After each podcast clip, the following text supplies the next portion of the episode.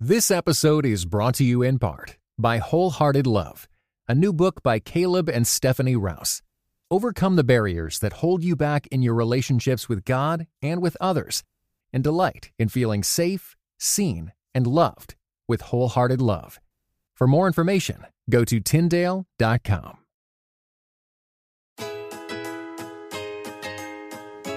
You're listening to episode 142 Do I even know you anymore? of the In Between podcast, where you'll discover ideas to build a strong, connected, and joy filled marriage and family. My name is Daniel Im. And I'm Christina Im. Well, when you said that, it was like, Anna?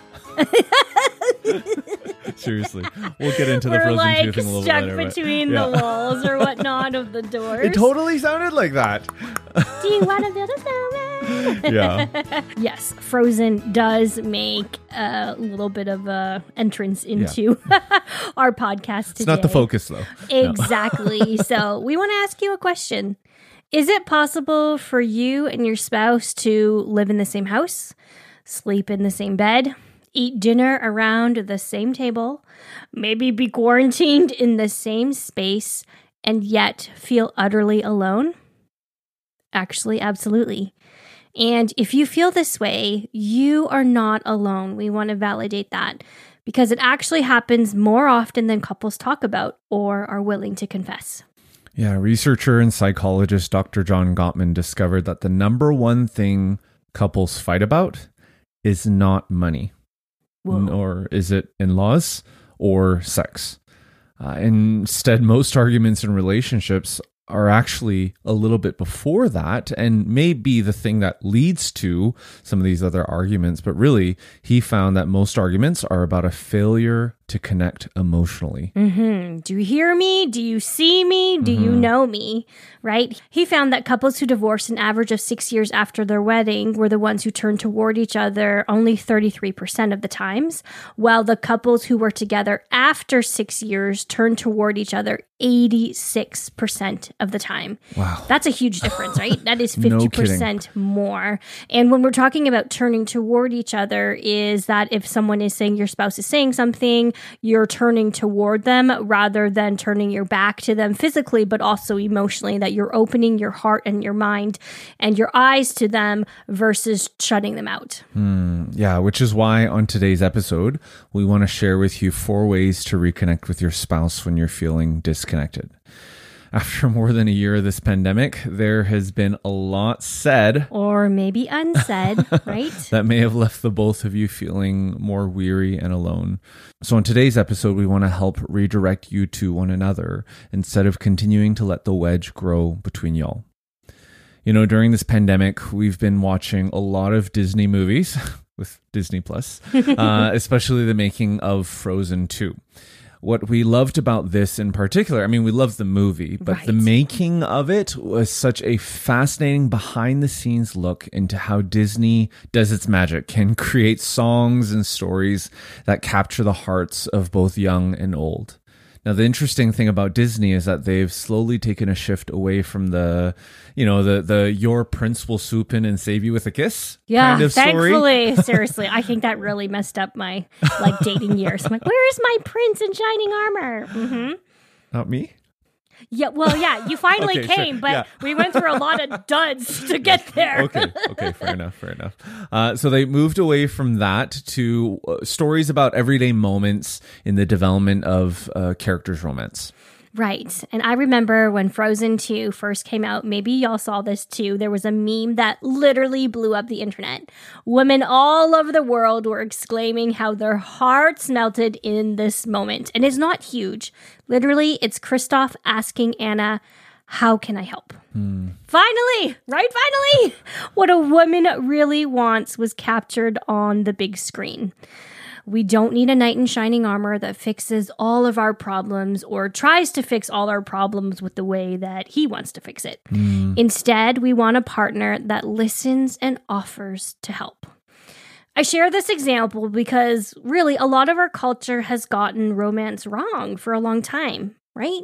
It's not about the grand gestures, the expensive trips, the huge jewelry, the homes and the cars. I mean, those are nice, but those things will not be the thing that builds connection and love. It's actually about the micro moments. As Dr. John Gottman says, love is cultivated during the grind of everyday mm, life. Love that. It's a seemingly meaningless little moments of connection that are the most meaningful of all. That's so countercultural, though. right? It's Yeah. like how do you show that you love someone? Yeah. Uh you buy them flowers. Uh you know, I remember hearing uh one of my friends saying that she doesn't want to marry her fiance until he gets her at least a carat diamond ring Are you serious? because the size of the ring shows how much he loves her. Hmm. And I remember thinking, "Whoo, yeah. that's not going to get you through the through the hard times it'll be a nice rock to look at and i'm not saying there's anything wrong with you know jewelry or anything like that but really the relationship is not built on the number of carats that you're wearing Yeah, or the amount of work that you do for the other person, Mm-hmm. right? Because I mean, for me growing up, it was always, man, I saw the way that my dad loved my mom and my sisters and I were was working. Yeah, providing. Working really hard and providing, which for me, it's like, yeah, I mean, we're not we're second generation immigrants. Mm-hmm. We're not we didn't immigrate ourselves and it's a little bit different for us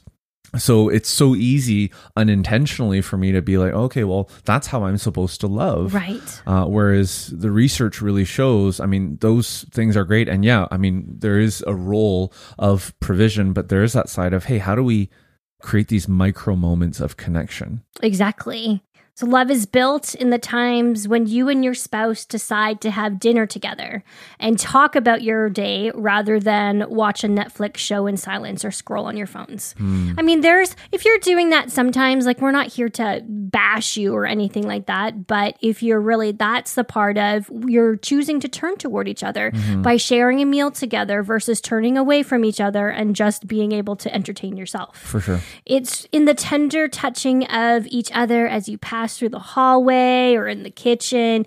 You know, the quick kisses or pats on the butt or light squeezes of other body parts. you know what I'm saying.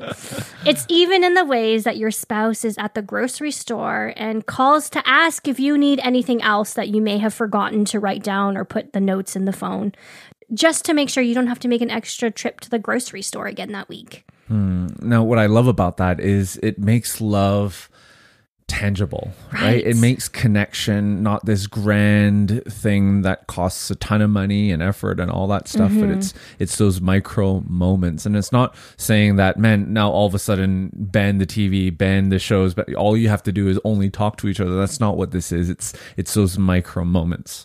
Now, we love what Dr. John Gottman says about this. Um, in all relationships, people offer uh, a bid for each other's attention, affection, or support. Now, this can be as insignificant as uh, can you please take the garbage out, uh, to something as significant as helping your partner deal with the struggles of a family member that is recovering from COVID.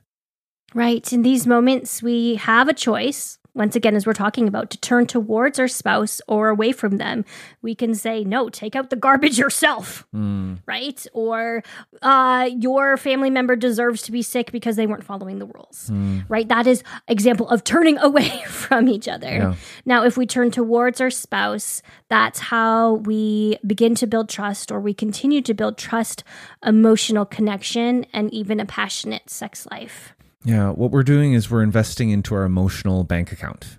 Uh, every connected moment in your relationship, every bid response you and your spouse make, all of these things build up a savings of love that can be used during difficult times.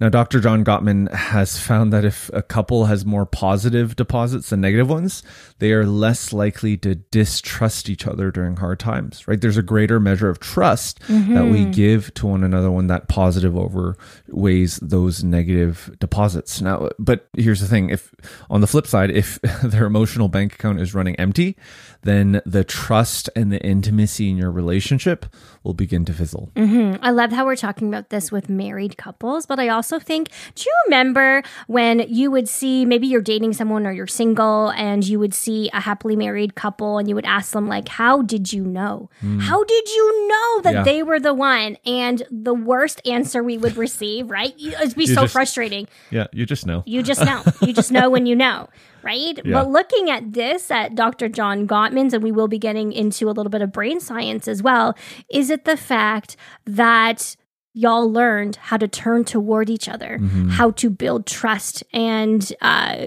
to to put relationship deposits into your bank account as you were dating and you continued to do that as you're engaged and then you wanted to take a step further in marriage because y'all knew that you were trusting and building something that was far greater than yourself. Yeah, that's right. That's right. So, brain science has shown us that another word for this emotional bank account is attachment. You may be thinking back into high school or maybe your university courses when you're thinking of John Bowlby. Do you remember mm-hmm. those things that were talking about the the monkeys and then they would be uh do you remember this? No, No, I- you don't- Well, I did sciences. Oh, okay. then- yeah. No, this is part of science Oh, too, okay. where it was like the the baby monkeys would be with their moms, or they would be Oh, yeah, themselves, yeah, and then yeah, they would yeah, yeah, actually yeah. be Yeah. like trying to be attached to a fake monkey Oh, that was that's right. wrapped in towels and all of that. right. So that's, I mean, that's what attachment really we think of, right? We think of children and their parents, but actually, a lot more research is showing that this, this is something that we need to continue to foster and grow as adults and with our spouses. That's really what love is all about. Hmm. It is about attachment. It is a bond you share through good and bad times. Now, you can choose to do loving things. You can choose to do kind things for your spouse. But think about this you cannot actually choose to feel love. Hmm. However, the more joy you build into your marriage, the more you turn towards each other, the more that feeling of being in love and connected will stay strong and grow and continue to grow.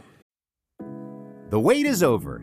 Find out what happens in the thrilling conclusion of the 12th Dead Sea Squirrels book, Babylon Breakout. Hi, I'm Mike Nawrocki, co creator of VeggieTales, voice of Larry the Cucumber, and author of The Dead Sea Squirrels. Get ready for more daring rescues and hilarious jokes as Merle and Pearl and their animal friends embark on a ridiculous mission to bust the kidnapped Gomez family out of Babylon, a Bible themed amusement park with talking animals. Young readers will love the nutty misadventures of 10 year old Michael and his friends and will learn all about biblical life lessons such as forgiveness and friendship. Read all 12 Dead Sea Squirrels books, available wherever books are sold. Yeah. Another perspective is in the book, The Four Habits of Joy Filled Marriages. And we interviewed them on an earlier episode, and we'll be sure to link that to the show notes in between.org slash episode 142. Because in that episode, Marcus Warner and Chris Coursey explain that falling in love is all about joy.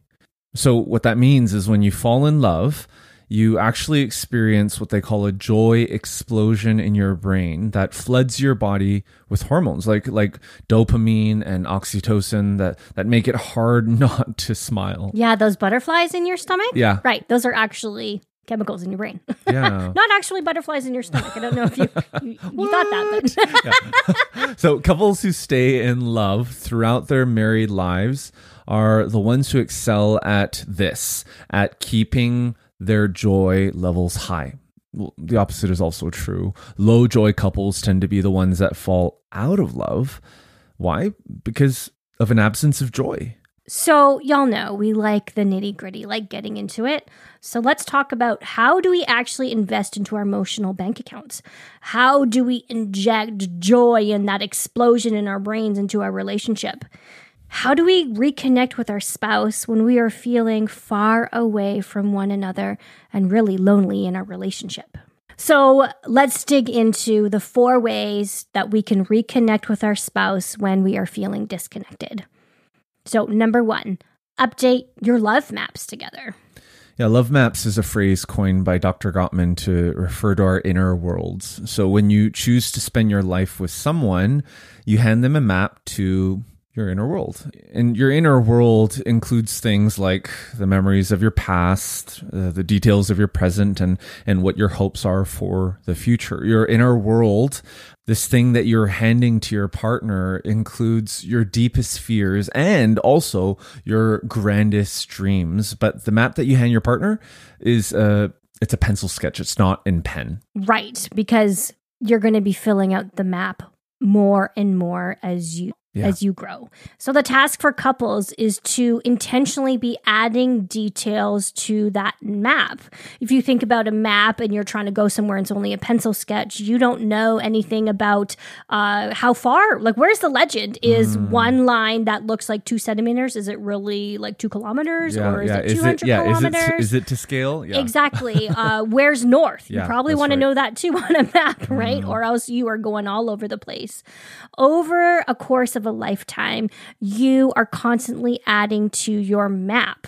Now, a detailed love map brings perspective to the twists and turns that inevitably will happen in marriage. And by knowing which direction is north is going to help you understand, hey, you know, th- th- who do we need to turn to? What are we turning to Mm-hmm. uh, in those difficult moments? And who are we thanking in times of joy? Right. And why am I reacting like this? If you look back in the past, like, oh, actually, that was because of maybe a childhood wound that happened.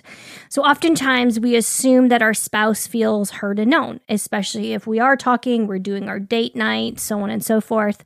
The secret to understanding your partner actually comes, and I think we all know this, but we all wish that our partners could read our minds, mm-hmm. right? But mm-hmm. that's not that's not what happens. Unfortunately, we can't do that. But rather the secret to understanding your spouse is through the hard work of putting your spouse and relationship in a position where you can share openly and honestly, where you can share the updates of your map, where you can share your dreams and your hopes. Yeah, precisely. Now, in this past year, which has been a year like none other, mm-hmm. To say it lightly. yeah, there, there have been so many things that have changed. And man, so much that has just been out of control and out of our control as well. Yeah. And so perhaps in the survival mode of it all, I wonder how many of us have forgotten to update our love maps for, for one another and how much our love maps have actually changed because of this past year. Right. So, some questions to ask yourself if you're wondering I wonder if um, my love map is updated or I know my spouse's current love map. So, do you know your spouse's worries and stresses at the moment? Yes, I think we're all a little stressed about COVID and whatnot, but is there something beneath that as well that's mm-hmm. worrying them? What are your spouse's hopes and aspirations as things start to open up again? What are their goals for this year? Are they different from last year, considering last year and this year might look very different for y'all?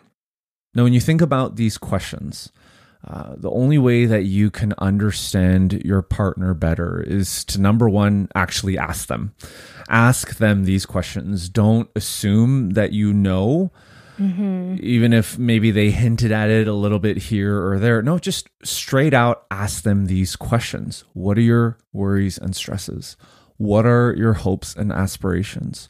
What are your goals? And are they different from last year? I mean, those questions in and of itself can be a date night where you're not assuming, but you're asking and you're remembering what they say. And after that, you're asking follow up questions. I mean, that is how you build connection. That is how you understand one another. Wow, I love how you're just saying not just asking questions, but mm-hmm. also remembering the answers. Yeah. Because I think we've all been in the position, perhaps with our spouse or a coworker, or a friend, where they ask you a question and you're answering and you know they're not listening. And like how mm-hmm. does that does that build a closer connection? No. You just are thinking in your head, why are you even asking if you're not bothering to take the time to listen to my answer? Yeah. And then the following of that is I love how you're saying keep asking questions because you're digging deeper. Mm-hmm. I know, y'all, if this is something you haven't done before or you're doing it for the first time in a long time, when someone asks you, hey, can you tell me more about that?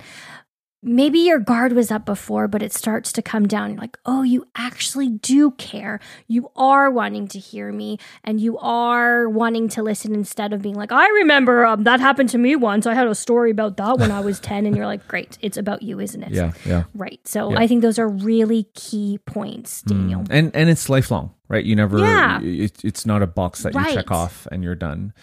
Now, this practice of connecting and asking each other questions and keeping our love maps updated has really been a tried and true lifesaver for our relationship mm-hmm. these past couple of Oh, years. completely. I mean, there's been so much change that's happened in such a short amount of time. And we're not just talking about COVID, right? We're talking about moving back to Canada from the States, experiencing two back to back car accidents, finding out that my dad has cancer, me transitioning into the lead pastor role at our church, the whole world literally shutting down, and then us taking a journey into homeschooling. I mean, I mean, it was a lot to keep up with. Yeah, who decided to do all that? That's true. That's true. But yeah, but by continuing to update our love maps, mm-hmm. we were really able to stay connected through the big and also through the nuances of this all. Mm-hmm.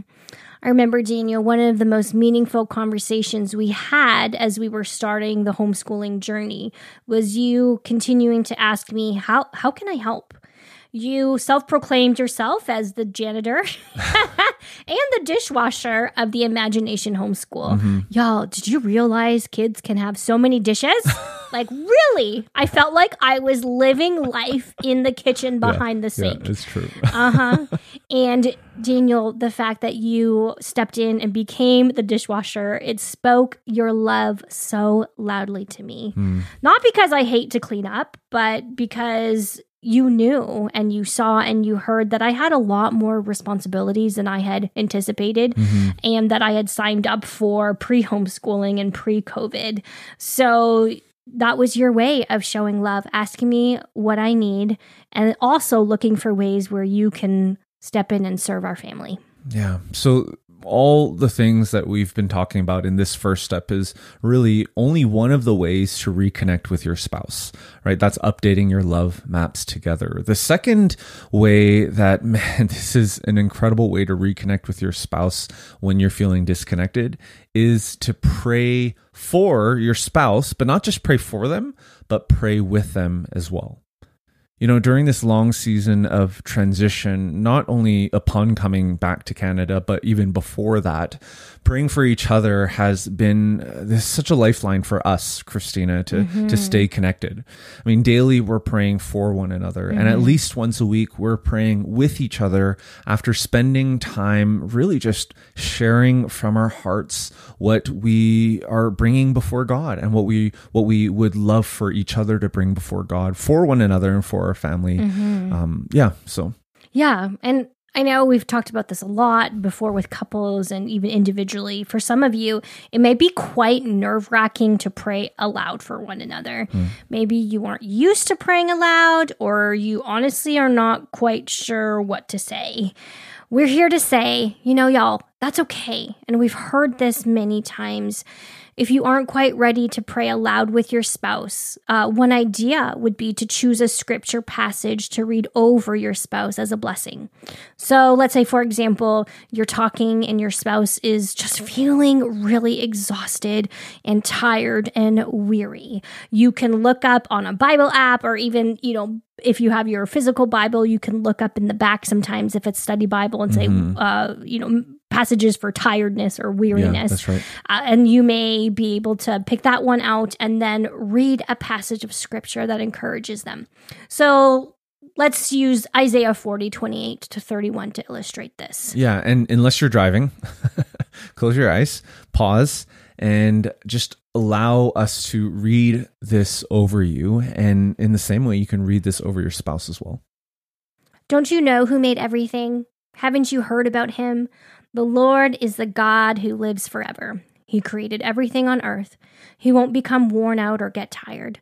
No one will ever know how great his understanding is. He gives strength to those who are tired. He gives power to those who are weak. Even young people become worn out and get tired. Even the best of them trip and fall. But those who trust in the Lord will receive new strength. They will fly as high as eagles. They will run and not get tired. They will walk and not grow weak.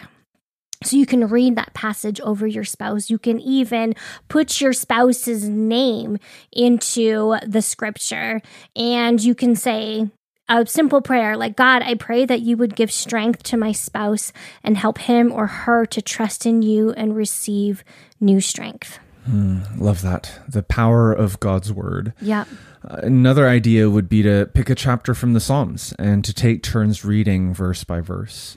And we recommend the Psalms because really they're prayers, they're laments to God, they're songs to God. And when you don't have the words, the prayer of the Psalms give you words. They they they'll they'll give voice to what you might be thinking and feeling inside, and they shape the way that we pray as well. Mm-hmm. Afterward, after reading that, you can talk about which verse sticks out to you and why, and you can even use that verse as a launching point to pray for and with your spouse as well. Right, and we'll link some passages of the Psalms that we have prayed through and continue to pray through. If you're looking for more direction, you can find that at inbetween.org slash episode 142. And on a side note, if you're looking for a Bible translation to read like you are speaking, we recommend the Message and the CSB, which stands for Christian Standard Bible, are great ones to look up. You can even find everything on BibleGateway.com for free. Yeah, like all the translations. Yeah. It's incredible. Yeah. Yeah. One last idea would be to listen to a worship song together hold hands, cuddle, and close your eyes to listen to the words if that helps you focus. Or you can look up the lyrics online and follow along and sing together. So that's the second way that you can reconnect with your spouse if you're feeling disconnected. That's praying for and with your spouse. Uh, third one is to look for fun. Ah! Yeah. so think back to your early days of dating one another. Do you remember? I remember how meticulously you planned out the dates or time to be with one another, right? Mm-hmm, you thought mm-hmm. about what you would wear, you would thought about which restaurant you would go to, yeah. you would you would think about where to park so that they don't have to walk too long or pay too much, you know. Yep. Our guess is that having fun together or creating special moments when you were dating came pretty naturally, mm. right? You really wanted to try hard to impress one another. For Daniel and I, we dated long distance for a year, so we had to be creative in the ways that we had fun long distance. But when we would visit one another in a person, it was a lot of introducing each other to what is fun in yeah, our city because right. we lived in different cities. Mm-hmm. By taking an interest in each other's interests and passions and what made us smile, we found more and more ways to have fun together. Yeah. And as life goes on, it's important to continue to have fun together and, and grow in the ways that you play together by building new hobbies and interests. This episode is brought to you in part by Beyond Ordinary Women Ministries, which prepares Christian women for leadership. At Bow, we believe that every woman is a leader because she influences someone. So, whom do you influence? Do you mentor a woman? Serve in the workplace? Or do you lead a small group, teach the Bible, or even lead an entire ministry? No matter who or how many you influence, our free online resources will help equip you. Our videos, podcast episodes, and articles from experienced women leaders will encourage you and perfect your leadership skills. They offer wisdom for dealing with ministry pitfalls, current biblical issues, health for your own soul, and insights for shepherding others well. In addition, Bow offers Bible studies designed to connect women of multiple generations. They provide a challenge to both women new to the Bible and those wanting to dig deeper. Be our guest and browse all of our free resources and low cost Bible studies at beyondordinarywomen.org. For us, one of our hobbies, and this may sound funny, but we really do love doing this together, is to explore new coffee shops and restaurants. It's because we like to eat. yeah. and right. we like coffee. Yeah. Yeah. yeah. So when all the restaurants closed down for us here in Edmonton to eat inside, and it was too cold for us to sit outdoor on their patios, we turned to snowboarding. And for us as teenagers, we both snowboarded, but we hadn't done it together as adults. So when we picked it back up, we found that it was an incredible way to spend time together, exercise, enjoy the fresh air, and truly have fun. In podcast family, the point is not what you do, uh, but that you grow in the ways that you can have fun sharing life together. Yeah. And maybe you're thinking, I don't live near the mountains and I don't have snow. So what am I supposed to do? well, looking for fun doesn't actually have to involve mountains or snow, mm. doesn't have to involve money or even going anywhere.